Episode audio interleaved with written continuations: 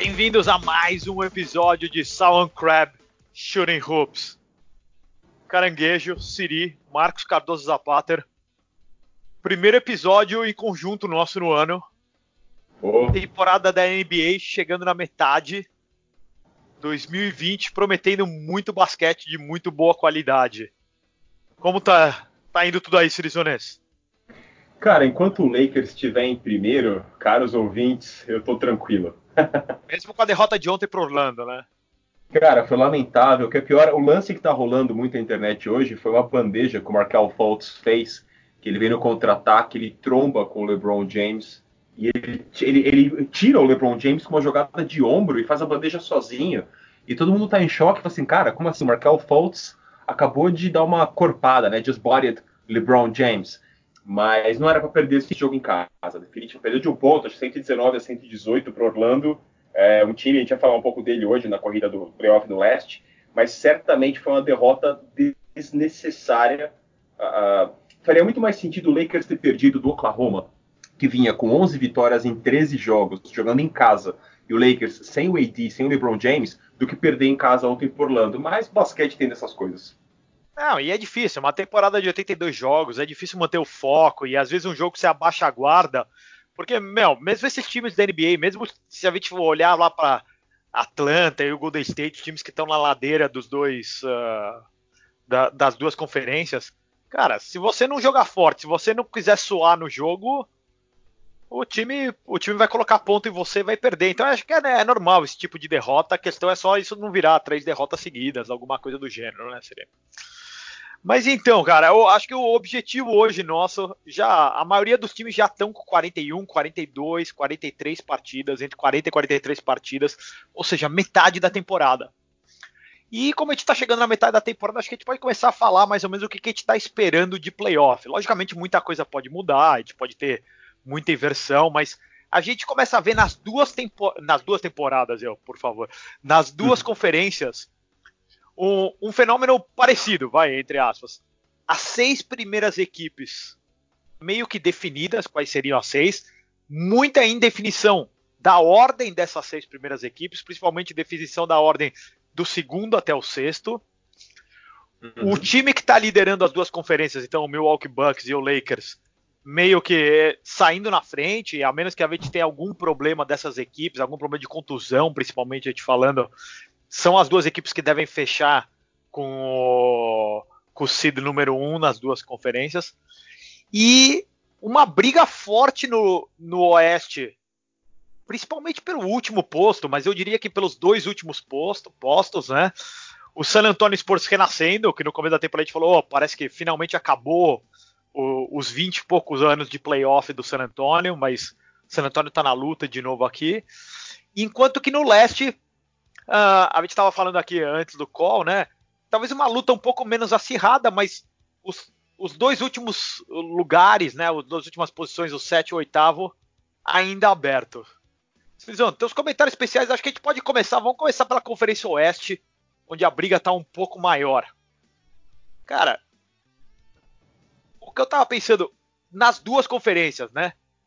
Esse seed número 2 vale mais do que valia nas últimas três, quatro temporadas, né, Siri? Cara, ele vale, até por uma questão importante, só para abrir falando um pouco do Oeste. Essa semana eu assisti um dos melhores jogos da temporada do Memphis. Foi a vitória deles contra o Houston Rockets, que o Jamoran jogou demais. Uh, o Jackson Jr. também jogou muito, foi... Eu gostei de ver, assisti realmente... O Jamoran uh, falou demais também, trash talk pra caramba depois do jogo, né? Muito. É, ele fala muito. Ele me lembra muito o Alan Iverson pelo estilo de jogo, pelo biotipo dele, uh, pela agressividade. E como, com essa condução dele, ele que veio de lesão, a última vez que a gente comentou dele foi ali em dezembro, quando ele ficou aquelas semanas fora, porque ele estava com a lesão nas costas. Ele voltou e o Memphis Grizzlies ganhou, acho que uh, dos últimos 19 jogos foram 13 vitórias. E eles conseguiram com isso alçar ao posto de oitavo colocado na conferência. Eu não acho necessariamente, se o playoff começasse hoje, e o Lakers fosse enfrentar o Memphis, que o Memphis pudesse eliminar o Lakers numa melhor de sete, mas é justamente a posição que o Lakers não consegue marcar, que seria a de ter um armador, um point guard explosivo como o Jamoran. Eu olho para o time do Lakers e falo, cara, quem que vai marcar ele? Ele está morto. é, não vai ser uma série fácil pro Lakers se a gente se classificar contra o Memphis, como seria se o San Antonio subisse, por exemplo. Teria o mesmo problema com o Portland por causa do Damian Lillard, tá? Agora, quando você fala a corrida pelo segundo lugar, a questão é justamente essa, porque do segundo ao sexto, no oeste, vamos falar que é Denver, o Utah Jazz, que é o time mais quente do oeste hoje, está com 28 vitórias e 12 derrotas, mas eles estão acho que com 10 vitórias nos últimos 11 jogos, algo desse tipo. O Clippers, que está, na minha impressão, claramente uh, conduzindo a temporada para ir para os playoffs. Eu não acho que o Clippers esteja jogando com o máximo da sua força. Lógico que eu adoro bater neles gratuitamente aqui no nosso podcast, mas eu acho que no playoff eles vão dar mais trabalho que isso. O Houston e o Dallas com o Luka Doncic. Então, o cara que se classificar aqui em segundo lugar, que hoje seria o Denver Nuggets, vai pegar um time do Oklahoma, que é a distância de qualquer uma dessas equipes para Oklahoma, ou se o Memphis subir ou o San Antonio, é muito grande. Agora, quem se classificar em terceiro, como seria o Jazz, vai pegar o Dallas hoje. Ou se o Clippers pular para terceiro, pode pegar o, o, Houston, que pode cair para sexto, porque a diferença entre essas equipes é de três jogos, do segundo para o sexto lugar. E tecnicamente na quadra, elas são muito similares, são todos favoritos ao título, inclusive. Então, como você colocou bem, essa corrida pelo segundo lugar, ela é extremamente importante, não só pelo mando de quadra, mas para você conseguir sobreviver ao primeiro round. Não, evitar e mesmo se você, o Denver saia vitorioso de uma série contra o Dallas, será uma série desgastante. Você arriscar a derrota, logicamente, mas uma série desgastante num playoff que demanda muito fisicamente, né? Então a, a importância de você conseguir sair não machucado do primeiro do primeiro round dos playoffs. Mas um ponto que tem me chamado muita atenção é, é que a gente está falando, são três vitórias a diferença do Dallas para o Denver Nuggets. É a inversão, né? O Dallas, uma equipe que começou muito bem a temporada, teve um pouco de queda da performance aí, principalmente nesses últimos 10 jogos, até em função da, da contusão do, do KP. Mas, cara, o Denver Nuggets e o Utah Jazz, que eram dois times que ali no começo de dezembro, até o meio de dezembro, a gente estava falando cara, parece que esses dois times não estão produzindo na mesma qualidade da temporada passada. Duas equipes que se encontraram. O Denver Nuggets, em parte, o Nikola Jokic. Cara, parece que o cara tá entrando em forma e o cara tá jogando demais de novo. Ele começou devagar, fora de forma. Acho que teve um episódio que a gente bateu forte nele, principalmente você, né, Siri, falando assim: como que um atleta profissional chega gordo?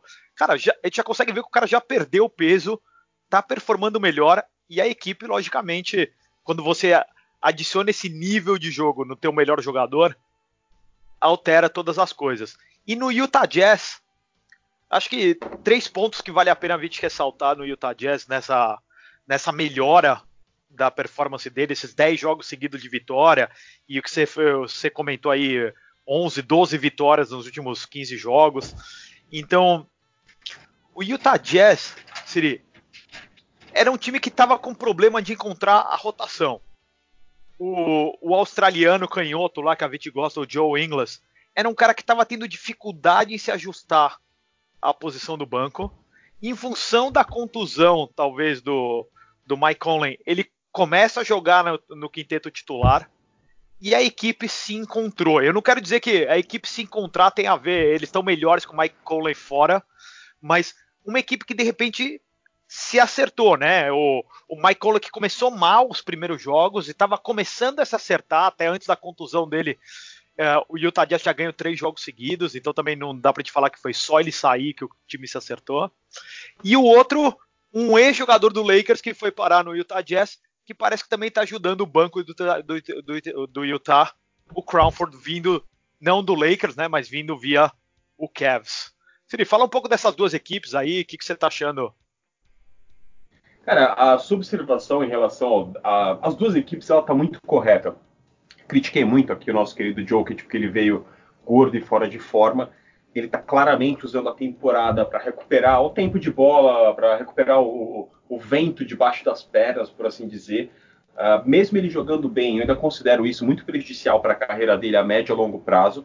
A gente lembra, dou sempre exemplo do Shaquille O'Neal no Lakers, que depois daquela temporada fantástica de MVP dele quando ele é campeão, ele passa a usar essa estratégia de descansar nas férias e usar a temporada para emagrecer. E aí ele tem mais três anos no máximo até começar a ter lesões. A carreira dele mudou muito depois disso. Mas conforme nesse ano o Denver está uh, jogando melhor com o Jokic, eles realmente começaram a subir. Uh, eu lembro de ter falado no começo, como você apontou, eles eram a, a principal decepção no começo do ano, um time que tinha tudo para ser um finalista da NBA no ano passado, não chegou lá por detalhe realmente, mas esse ano a gente esperava mais deles e eles conseguiram uh, essa melhora. O, o, Michael Porter Jr. também começou a mostrar um basquete interessante. A gente comentou de quando ele voltou a jogar, uh, começou a jogar depois da lesão nas costas, praticamente. Que teve jogo de 15 pontos, jogo que ele foi um pouco melhor, mais ativo, arremessando bem de três. Eu acho que o Denver talvez tenha encontrado essa rotação para eles, esteja fazendo mais sentido agora. A questão com o Utah Jazz, uh, o Mike Conley realmente ele está tendo talvez o, o pior ano da carreira dele. Uh, as estatísticas dele estão super baixas aqui, não só em ponto, como assistência, performance. E talvez o fato dele não estar tá jogando, jogou só 22 jogos aqui na temporada, esteja sendo uma vantagem. Não só a chegada do Clarkson, mas que ele é um jogador que define mais, que consegue criar o próprio ataque, porque a grande vantagem do Mike Conley sempre foi ser um, um excelente defensor e um cara que conseguia criar opções ofensivas no time do Memphis que era um dos ataques mais lentos da liga, é, era aquele grit and grind do, do Memphis Grizzlies. É, então, é difícil você na meia quadra conseguir criar essa oportunidade. Ele não conseguiu levar isso para o Jazz. Uh, é, acho que é a primeira vez na carreira dele que ele não é o líder em assistências por jogo do time. Por um detalhe, ele está com 4.6 assistências, o Joe Ingles está com 4.7. Mas você pegar esse número para qualquer time, um líder de assistência de uma equipe de NBA só com quatro assistências e meia por jogo, você vê que é um time que não está. Uh, uh, se você não tem um cara com a bola o tempo todo, você tem depois Donovan Mitchell com 4.4, você tem três caras dando mais de quatro assistências. Então, essa bola rodando mais, você acaba permitindo que caras como Jordan Clarkson, vindo do Cleveland Cavaliers, ele seja uma excelente arma ofensiva. Então, aqui a estatística dele no Jazz está com 10 jogos, 25 minutos, 15 pontos por jogo, vindo do banco mantendo o ataque uh, sempre produtivo.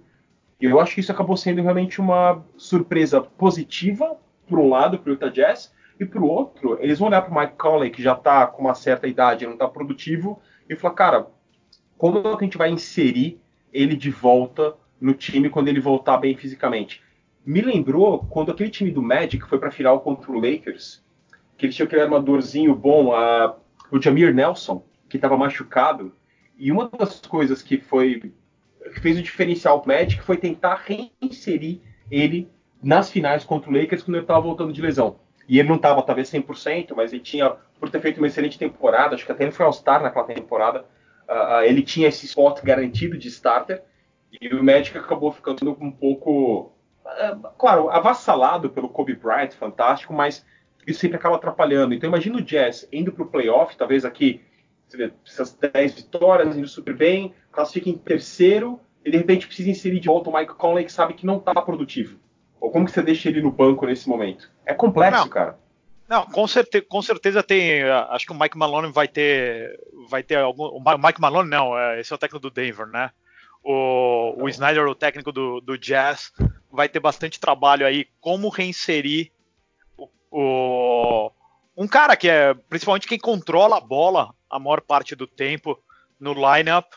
Mas eu sou otimista, seria. Eu acho que o Mike Conley deve voltar aí nas próximas semanas, então não é que ele vai voltar só nos playoffs, ou seja, no mínimo ele vai ter aí 30 jogos para se readaptar no time.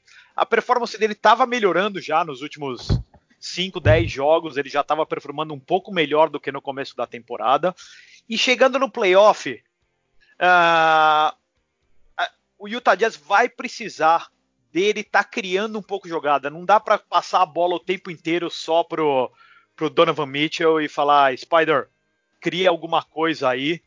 Então, acho que pro Utah conseguir alcançar um potencial maior do que, do que eles tiveram na temporada passada, eles precisam encontrar o lugar do Mike Conley na equipe. Siri, falando aqui dos times que estão na disputa por essa a sétima e oitava vaga. Acho que o Oklahoma City, um time que está performando melhor do que a gente esperava no começo da temporada, um pouco mais estável. Chris Paul jogando bem e sendo, verdade, o jogador mais clutch da NBA. pelo menos em termos estatísticos, nos últimos dois minutos. Algo que ele sempre fez na carreira, não digo que ele sempre liderou, mas ele sempre foi um, cara, um cara clutch, um cara que sempre performou bem nos últimos minutos. E o Memphis Grizzlies, queria que você comentasse aí bastante do Memphis. Acho que uma equipe que né, não está no radar de muita gente e que vale a pena assistir em função do Jamorant, até do, do JJJ, né?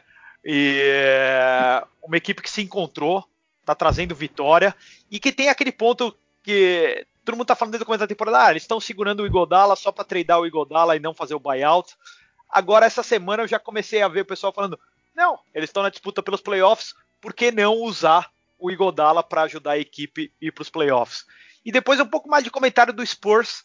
Acho que o ponto que me saltou aos olhos nos Spurs nesses últimos jogos, desde essa recuperação, foi o Popovich sempre um cara uh, talvez um, um pouco mais reticente em começar a chutar a bola de três na velocidade ou no ritmo que estão chutando hoje em dia. Mas a gente começou a ver a equipe chutando mais bola e principalmente o Lamarcus Aldridge, mais volume, maior percentual de acerto. Acho que é um ponto excelente para a carreira do Lamarcus. É um cara que já está com 34 anos, se não me falha a memória. Então, talvez ajude ele a estender a carreira dele e que abriu a quadra, e inclusive abriu a quadra para o DeMar DeRozan, que é um cara que subiu a produção sem aumentar as bolas de três, metendo a bolinha de dois dele, mas jogando bem nas últimas semanas. Então, comentar um pouco a importância do Lamarcus ter começado a meter mais bola de três, o San Antonio chutar um pouco mais de três, para abrir inclusive o jogo de mid-range deles. Cara, isso é um ponto importante. O Lamarcus, nos últimos 10 jogos, está chutando 52% de três. É, sim, é uma, é uma aberração. É, é, uma, é, insano, é uma aberração você pensar que ele uh, tem na, na, na, temporada ele está com 44, mas na carreira ele chuta 31% de três, que não é um mau número. A gente sempre fala aqui que a estatística verdadeira, uh, ah, 33% de três é o equivalente a chutar 50% de quadra, porque vale três pontos, obviamente, contra dois o arremesso. Mas você chutar 44 numa carreira para um ala pivô já é altíssimo e 52% é uma, é uma insanidade assim completa. Eu Não, ele é um é cara forma... que sempre teve a mecânica, né, Siri? Ele sempre teve a mecânica, acho que ele nunca. Uh, ele sempre foi um dos melhores mid-range players da, da NBA, então sempre teve aquele jumpzinho, e às vezes ele fazia aquele jumpzinho longo de dois, né? Então foi só questão dele adaptar isso, colocar dois passos para trás. Ele não é um cara que teve que aprender a mecânica, né? Diferente do DeMar DeRozan, que tem uma mecânica um pouco dura para fazer o arremesso de três, né? Cara, o DeMar DeRozan, ele é o jogador, uh, talvez com o jogo esteticamente mais similar ao do Kobe Bryant, obviamente não no mesmo nível técnico, uh, mas ele nunca foi um cara realmente com a, a, bola de três dele até era grande crítica no Toronto Raptors, que era o que faltava para o Toronto conseguir avançar quando o DeRozan estava lá. Então ele nunca conseguiu desenvolver esse lado do jogo dele, mas ele é extremamente agressivo. Com o Marcos Aldridge conseguindo jogar mais longe da cesta e afastando o pivô ou ala pivô para puxar essa marcação, porque é um cara que chuta 40%, 44% de 3 na temporada, você tem que respeitar demais o chute dele, acaba realmente forçando a defesa a se adaptar e permitindo essas infiltrações. É uma adaptação interessante de ver do Popovich, que até mesmo no ano passado ele comentava que não gostava dos chutes de longa distância, e que ele via como os bigs dele, né, os jogadores grandes, ficavam completamente entediados no ataque, só de ficarem parados esperando na zona morta para uma bola chegar uh, uh, e eles matarem ela. Mas talvez seja uma forma, querendo ou não, uh, o Popovich estava vendo esse streak dele de 20 anos, indo direto para os playoffs, indo pelo, pelo ralo. Ele é um cara, com o lado pessoal, como a gente falou, que ele ficou viúvo no ano passado, sobrou para ele o basquete, então, certamente existe uma questão pessoal dele contemplar se se aposenta ou se continua, o que, que vale mais a pena fazer. E é legal você ver um cara no final da carreira, uh, talvez, o, talvez o melhor técnico da história da NBA, se não for o melhor, está no top 5 com certeza, fazer essa adaptação no que o homem enxerga a partida. É muito difícil você ver um técnico veterano falando assim, cara, eu vou mudar o que eu tenho que fazer. É, eu poderia confrontar isso com o Mike D'Antoni, que é um, que é um técnico sempre à frente do seu tempo, mas incapaz de reavaliar uma estratégia. Ele não acha que, tipo assim, puxa, uh, meu time chutou 27 bolas de três seguidas, eu perdi o jogo 7 em casa na final de conferência, deixa eu ver se eu devo mesmo chutar tanta bola de três. Não, ele volta no ano seguinte, continua chutando e Houston continua perdendo. Então a gente tem que dar esse crédito realmente pro Pop. Uh, Para falar um pouco do adversário direto deles hoje, que é o Memphis Grizzlies, uh, como eu comentei agora há pouco, me preocupa realmente o Lakers pegá-los no primeiro round dos playoffs, porque o Jamoran, ele é um cara uh, fantástico, a gente não tem quem marque ele. O Jaren Jackson Jr., cara, ele tá chutando bem, ele tá marcando, ele deu dois tocos no, no, na hora quando o jogo estava no clutch contra o Houston Rockets, que foram decisivos para matar a partida. E se o, de repente, se o Memphis optar por manter o André Godala, porque, veja só, se eles classificarem em oitavo e pegarem o Lakers, e eu sou o general manager do Memphis, eu vou olhar e assim, cara, dá para ganhar do Lakers. Dá para ganhar do Lakers. Se eu trouxer o Godala, botar ele para encher o saco do LeBron ali, 15 a 18 minutos por jogo, o resto do tempo botar o Jaren Jackson Jr., o Jamoran batendo para dentro, o Valanciunas, ele é um excelente pivô se ele pegar o Anthony Davis no playoff, não vai ser simples para Anthony Davis jogar contra o Valanciunas. Então. Ah, e o Jay Crowder é aquele cara que traz um pouco de cada de cada detalhe que você precisa para o jogo. Ele não é excelente em nada, mas ele é bom em tudo, né? O Jay Crowder é um cara que sempre todas as equipes que ele passa, ele adiciona, né? Ele é um cara ele foi muito tradeado, mas porque ele não tem um contrato tão grande, todas as equipes sempre querem o Jay Crowder, né? Ele é o cara que ele consegue vir do banco ou ser titular, ele vai jogar ali 30 minutos por jogo, ele vai trazer vai, 8 a 12 pontos, 4 a 6 rebotes, ele vai marcar muito quem ele estiver marcando na, na, na, defesa. Ele é um cara que você tem que respeitar o chute dele da zona morta. Então ele é um cara que atrapalha demais. E outro é o Grayson Allen, que é aquele armadorzinho de Duke muito chato, também marca muito bem. Uh, Chuta o Lakers bem não... de fora também. Ah, e tem o Tyus Jones também, o armador de Duke também, que tá da mesma turma do Grayson Allen também em Duke, que também traz uma estabilidade para o armador reserva quando, quando o Jamoran vai para o banco, né? Inclusive eles compartilham alguns minutos na quadra. E a gente vê daí o Jamoran jogando mais de shooting guard nesse momento, né? É, eles têm alas muito bons, o Dylan Brooks, o Brandon Clark, enfim, é, esse jogo do Memphis, o que foi engraçado porque hoje quando eu fui ler o The Athletic de manhã, Uh, um dos colunistas do The Athletic é o John Hollinger, que foi VP de operações de basquete do, do Memphis entre os últimos oito, nove anos, e é. ele comentando justamente, é, o Memphis hoje é o queridinho do League Pass. Se você gosta de basquete, assista aos jogos do Memphis, que é um dos times mais divertidos da NBA hoje. Ah, sem dúvida, um time muito divertido de ver jogar. Outra equipe que está nessa, nessa disputa, e a gente já comentou sobre essa equipe várias vezes, o Portland Trail Blazers. Eles devem ter é, uma adição positiva no caso deles, que deve ser a volta do pivô titular deles. Embora ele vindo de uma contusão muito séria, a gente não pode esperar que, que o Nurkic. Como que é a pronúncia do nome dele, Siri?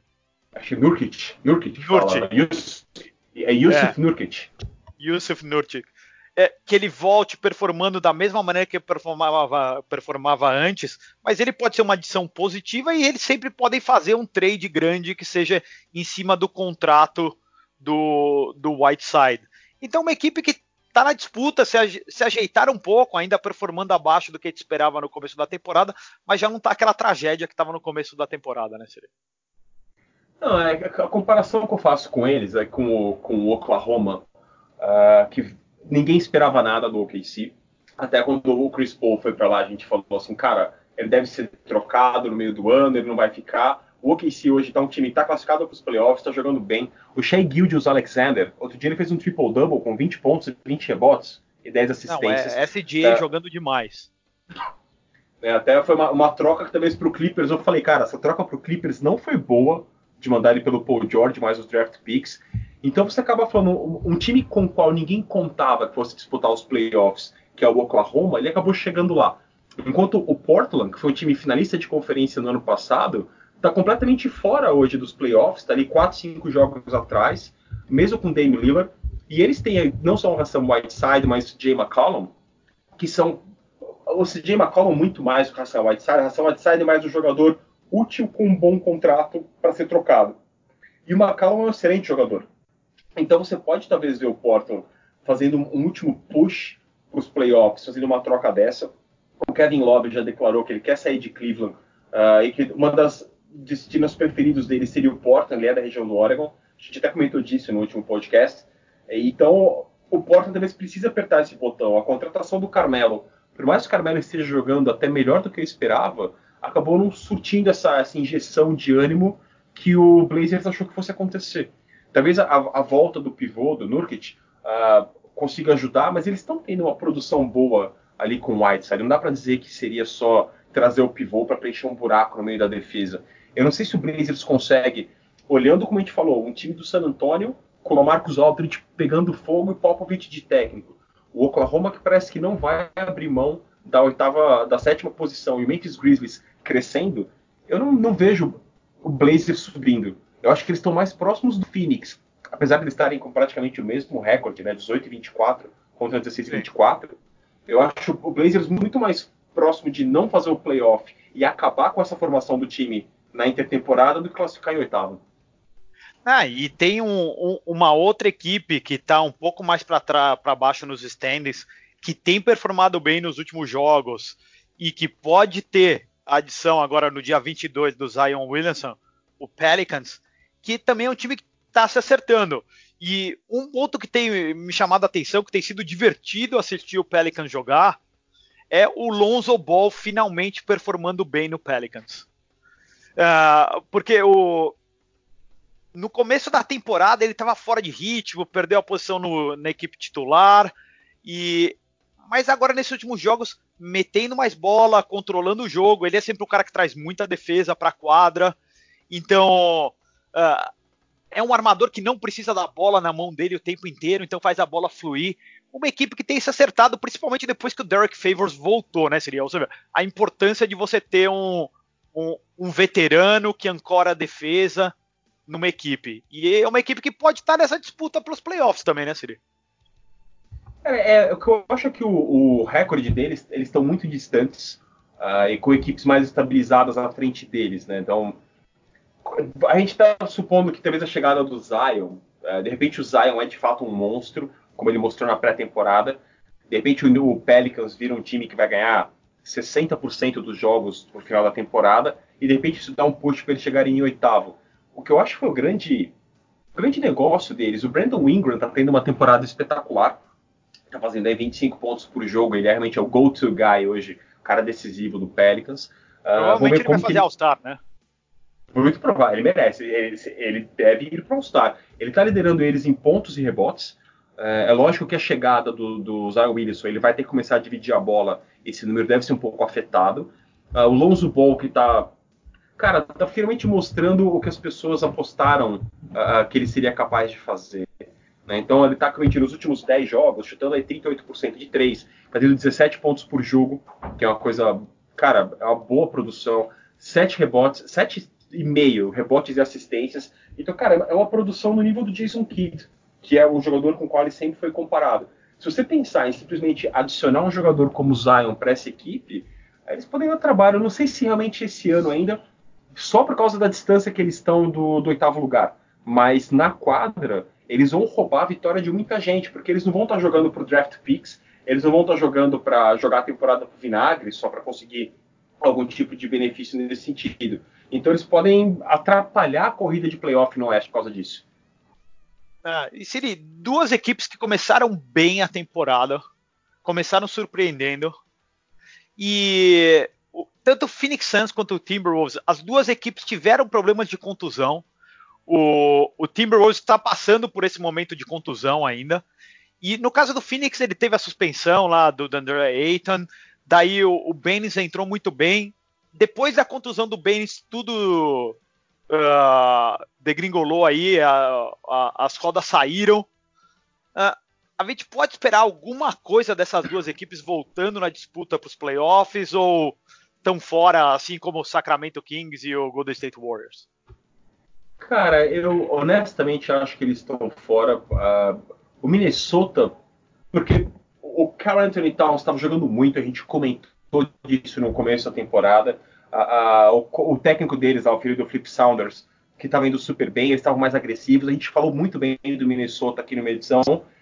E quando as coisas começaram a ficar difíceis, eles começaram a apontar o dedo um para o outro, o Anthony Towns começou a dar declaração de que já não se via no futuro em Minnesota, começaram a falar talvez dele ser trocado para o Golden State Warriors. Então, quando a gente soma isso, uh, as coisas que o Jimmy Butler falou quando ele saiu de lá, e a impressão que a gente tem do Andrew Wiggins e do Cat, é que realmente, cara, o, o Wolves não tem não tem. Eles não têm dentro deles o que é necessário para chegar em lugar nenhum. Eles não conseguiram aprender com os erros, enfim. Se eles não conseguiram construir em cima de um começo de temporada que estava indo bem. É por isso que eu acho que é mais fácil vê-los caindo cada vez mais. Eu não duvido de ter uma troca grande na equipe, seja não sei hoje não sei quem pegaria o Andrew Wiggins, mas talvez alguém vá atrás do Andrew Wiggins ou do Carl Anthony Towns, falaram da troca dele com o D'Angelo Russell, enfim. A gente lembrando que a, a, a trade deadline vai ser dia 6 de fevereiro, então nas próximas duas semanas pode esquentar muito. A gente não está ouvindo praticamente nada sólido sobre trocas no momento. E em relação ao Phoenix Suns, eu tenho outro bife muito importante lá, que é com o Devin Booker.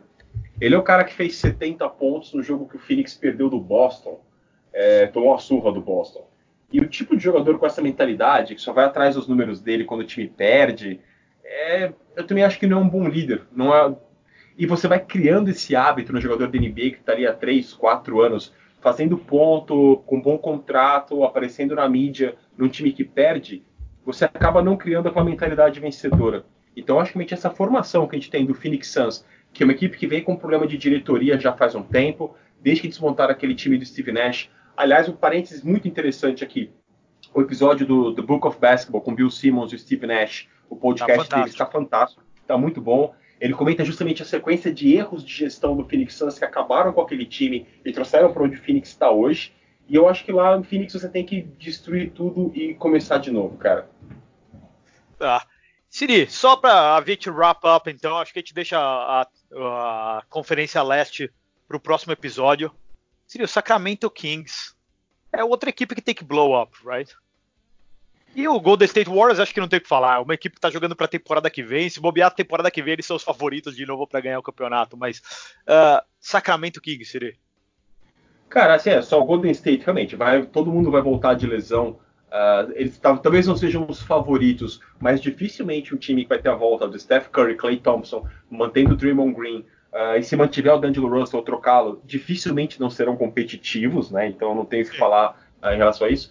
Agora, o Sacramento, eu acho que o grande problema deles, eu gosto muito do Darren Fox, eu acho ele um excelente armador, ele tem se machucado um pouco esse ano aqui, mas ele é útil. Eles ficaram presos no contrato agora do Harrison Barnes e do Buddy Hield, que são dois jogadores complementares que são pagos como estrela, e o Bagley, o Marvin Bagley Jr., que acho que foi pick número 2 do draft, que nunca estourou. Ele está com a mesma produção do Richard Holmes, praticamente, que acho que é um jogador de segundo round de NBA, se não foi nem, nem draftado. E é um cara que está tendo problema de contusão por enquanto, né? É até difícil julgar a performance dele, porque toda hora que ele começa a embalar, contusão. Começa a embalar, contusão. Talvez seja um cara desse que é micado, né? É, no final eles acabaram ficando com um time Uh, pense em jogadores que são uh, second bananas, para usar o termo lá do Scott Pippen. Uh, nenhum dos jogadores do, do Sacramento conseguiu ser uma estrela de primeira linha na NBA. São todos estrelas de segunda e terceira linha, o que é muito bom, você precisa desses caras no time. Mas enquanto eles não tiverem um líder de fato, e esses caras, se o Buddy Hield não virou o Kobe Bryant até hoje, ele não vai virar. É, eu acho que eles são um time que eles vão ter que trocar alguém aqui. Só que para conseguir sair de um jogador desses com um contrato alto, vai custar caro sempre em draft picks lá na frente. Então você acaba comprometendo o futuro para ter um sucesso imediato. Mas assim, cara, quem que poderia vir para esse time do Sacramento hoje que fosse levar eles a algum tipo de, de contenção para ser campeão, para disputar algum título? Eles estão presos. Eu acho que eles estão, assim como o Minnesota Timberwolves, uh, eles estão presos com, com um roster ineficiente e caro.